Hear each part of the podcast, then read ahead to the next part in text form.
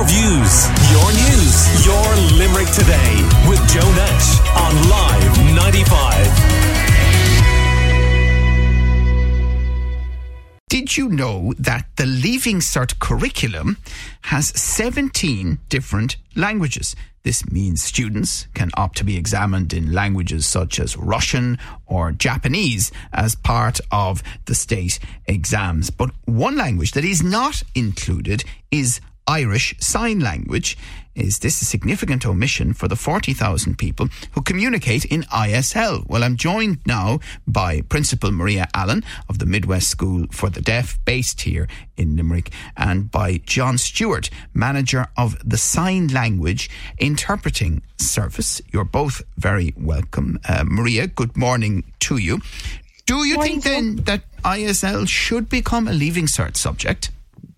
Absolutely, Joe. Um, it's already on the um, Leaving Cert applied as a subject there, and there is absolutely no reason why that can't transfer throughout the whole school system. Like, it's not on the um, primary curriculum as a subject um, in its own, and it's not there at junior cycle as a subject on its own right, except for some schools that have it as um, a short course. So it needs to be developed into a full curriculum right across the school spectrum, and that is look, being looked at currently by the National Council for Curriculum and Assessment. And our school has been involved with the council with regards to um, student voice and teacher voice for the development of a curriculum at primary level, which is exciting. Yeah, I went to see Charlie and the Chocolate Factory in the Bord Gáis over the last few weeks, um, and a great show and all that, a big crowd the day that I was there.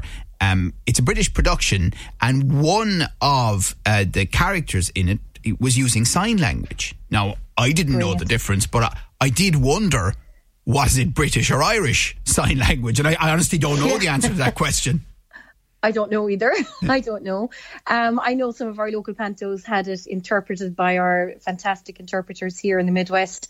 And it's great to see when you when it's more visible, people recognise it and people see it and they begin to question and say, oh, I'd love to learn that, and where could I learn that? And we often get phone calls after productions like that wondering where they can get classes in I S L. So it's wonderful for it to be seen and to be very visual out there um, at the moment. But we really do need to get it into schools. And as you said there in the introduction, to be able to do your Leaving Cert in Russian or German or any other language, seventeen of them, and to have Irish Sign Language uh, missing from that list is very disappointing for deaf students in the country.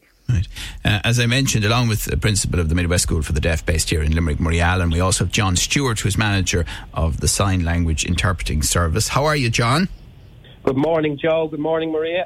So tell us a little bit about the Sign Language Interpreting Service.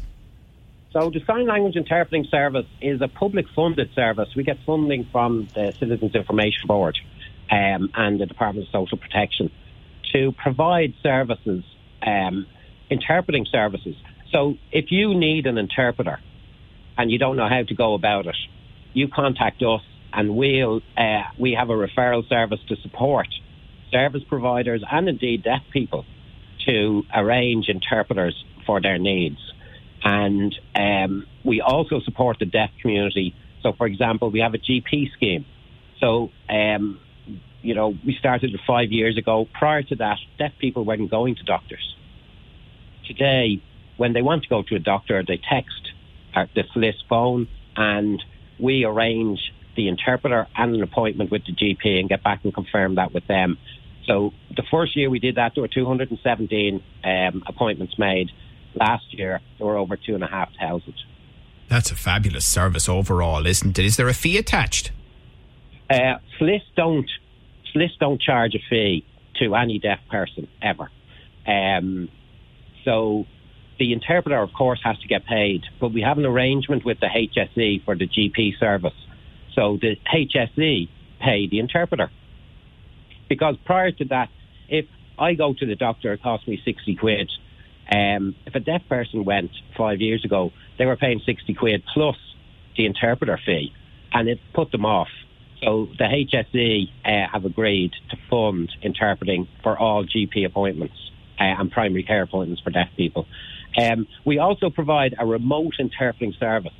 So if a deaf person wants to talk to, you know, uh, Limerick Radio, R T E, uh, the Department of Agriculture, the disability section of the Department of Social Protection, um, they can use a remote interpreter, which is a video online interpreter, who will then translate from Irish Sign Language into English and vice versa. So the deaf citizen can get their business done the same as any hearing citizen. Right.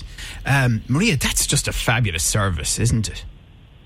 Yeah, it is. It's fantastic, Joe, because for years, um, you know, the number of interpreters that were out there was very limited. So we would often get called up to the hospital. And obviously we're not interpreters or anything like that, but in cases of severe emergency, we have been up there as members of school here in Limerick. And I know for our for our deaf staff, those that are using the interpreter service for their own benefit is huge.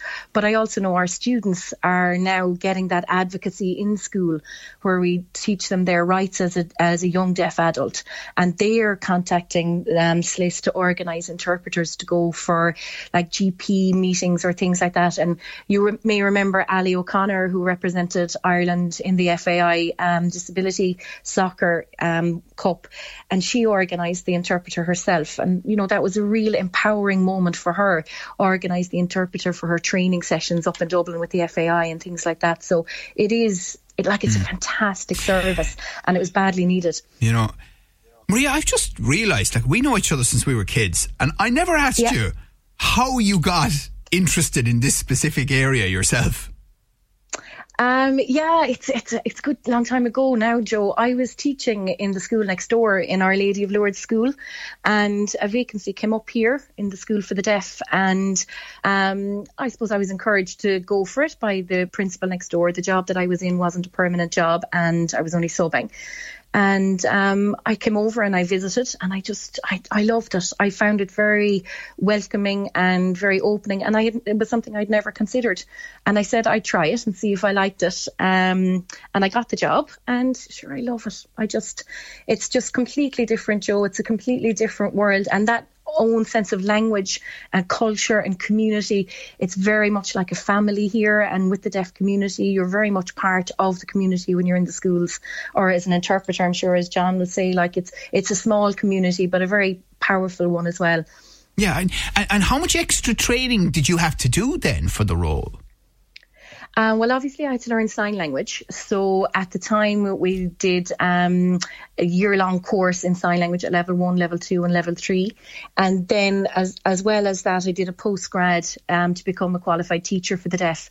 And we did that um, long-distance learning out of the University of Birmingham. And that was over two years. And um, that was funded by the Special Education Support Service. So there's there's a lot to it. It's not just teaching children who can't hear. There's a lot around culture and community and language and the difference, you know, in acquiring language for a deaf child, and all of that is involved in the course as well. So it's a it's a fabulous course. Right. It's really good. And a listener's asking here, um, because you mentioned this, uh, Maria, um, saying, my son is in a school in County Limerick. He's in Leaving Cert, applied, and Irish Sign Language wasn't available. Is this a new subject that just come in this year? No, it's there. It's there a long time, actually. Uh, it's on the curriculum, but maybe it's just not a choice subject in that school. Um, and not every school is providing it. So um, it, like there's four modules in the course at Leaving Cert Applied, and deaf students can take all four, and then there are two modules on it for other students, and it's like basic sign language, you know, around around language, um, greetings, around shopping, around, you know, ba- basics. Um, language support then, and the first two modules, and then they also have to learn a bit about the deaf community and deaf culture, and that's really important because, you know, it's it's not just language, there are other things involved, and things like booking interpreters and deaf people's rights, all of that is involved in the course as well. So it's a fabulous course, but it is something that we do need to bring in at primary level. And in school here ourselves, we developed our own curriculum based on the old Gaeilge curriculum, and the ninety-nine Gaeilge curriculum, and we just translated that into sign language and added vocabulary and things like that to it. And we shared that with the N C C A and with the Special Education Support Service. And every school in the country has um, that available to them as a functional language and communication aid resource. That's fantastic. So, that's so it started in Limerick. Yeah, it started here in school. We developed it here in our school because of the lack of a, of a curriculum for sign language. And we said we needed something. And we worked with our inspector, and we worked then with the Special Education Support Service to, to develop that. So we have that, and we have shared that with the National Council for Curriculum and Assessment as well. And they they are working to develop a curriculum at primary level. And I suppose the big thing for us when the new curriculum came in and the primary language curriculum, sign language is mentioned in that, and it is a part of that, and it is a way that it can be taught and assessed throughout that, which is great. And then we were also involved in developing a pilot programme with um, the languages unit in the National Council Curriculum and Assessment and the C D S in Trinity in developing a short cycle for the junior cert. Right. And um, we did that as well, a short course. So our students were the first in the country to have Irish Sign Language officially on their G P A, their Profile of Achievement for uh, Junior Cert. So it's big. Yeah, uh, we're chatting to the principal, Maria Allen, of the Midwest School for the Deaf, based here in Limerick. And John Stewart is with us uh, as well, who's manager of the Sign Language Interpreting Service. And a very interesting work that they do was outlined. Um, we had a, a situation in the recent past where, very briefly, in a park in Limerick, uh, the wrong sign language was put up on signs, uh, British Sign Language as opposed to Irish Sign Language. John, have you come across that type of situation in the past? Yeah, I think putting B- British Sign Language, or B S L, um, on that playground was akin to putting up a sign in Portuguese or Swahili. It's a completely different language. So, for example, when you were talking about Charlie and the Chocolate Factory, Um, that was done in Irish Sign Language, because Irish Sign Language and British Sign Language and French Sign Language and Portuguese Sign Language are all different languages. And I'm sure it wouldn't take a, a huge imagination leap for your listeners to uh, understand that the deaf community have been extremely isolated for ever. And uh, it's only recently that the state has Uh, recognise this and uh, has actually made some good progress in terms of uh, trying to address it. And Limerick is, you know, at at the forefront of that. You you, you know, the Midwest School for the Deaf and, and Maria are doing amazing work down there. You also have a uh, an I S L choir, Hands in Harmony, and they've been going ten years. And they're going to have a uh, They're going to have a, a celebration of their tenth anniversary in November this year. They're based in Limerick. You have the Midwest Irish Sign Language Hub, very active in terms of providing uh, supports as a voluntary group, um, in ter- you know, like social and educational events. I think they they're planning well-being classes for the deaf community, because it's quite being isolated and marginalised. Uh, does have impacts on a whole range of equality issues, including mental health. Um, but yeah, mm. I S L and B S L are, are well, different. Yeah, well, well, I'm glad you mentioned Hands in Harmony. I've seen them perform, and in all honesty, it is an incredibly emotional experience um, to, to watch what they do and how they do it. Um, so you mentioned about Charlie and the Chocolate Factory that I was talking about earlier, because it, it was one of the main um, performers who was using sign language. So I don't know whether um, she had come over with the British production and had to learn Irish Sign Language or not.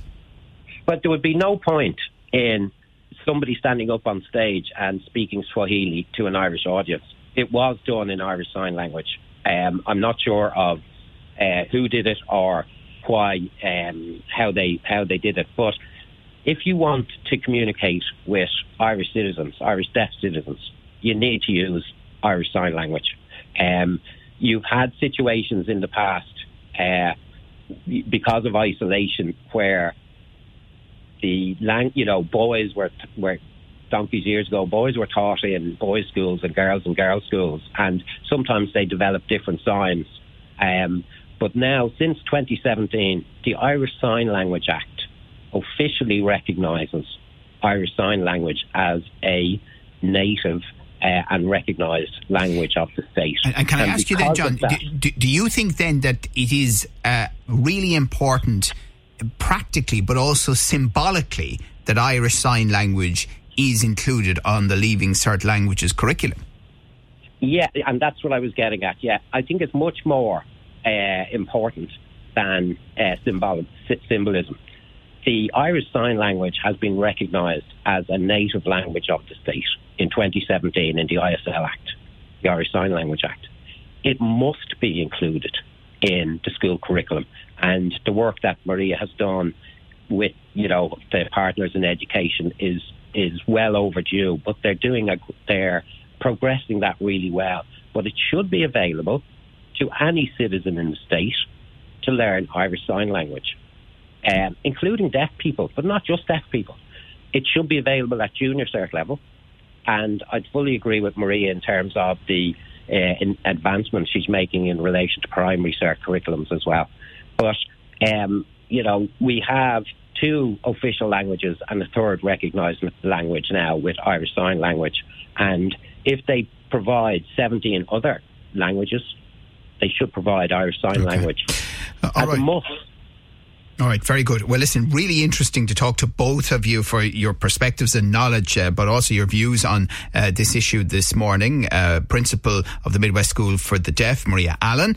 Uh, thank you, Maria, regular contributor on Limerick Today. And also great to chat to John Stewart, manager of the Sign Language Interpreting Service. And you can go on their website and find out much more about the excellent service that they provide. Thank you. Your views, your news, your Limerick Today with Joe Nesh on Live ninety-five.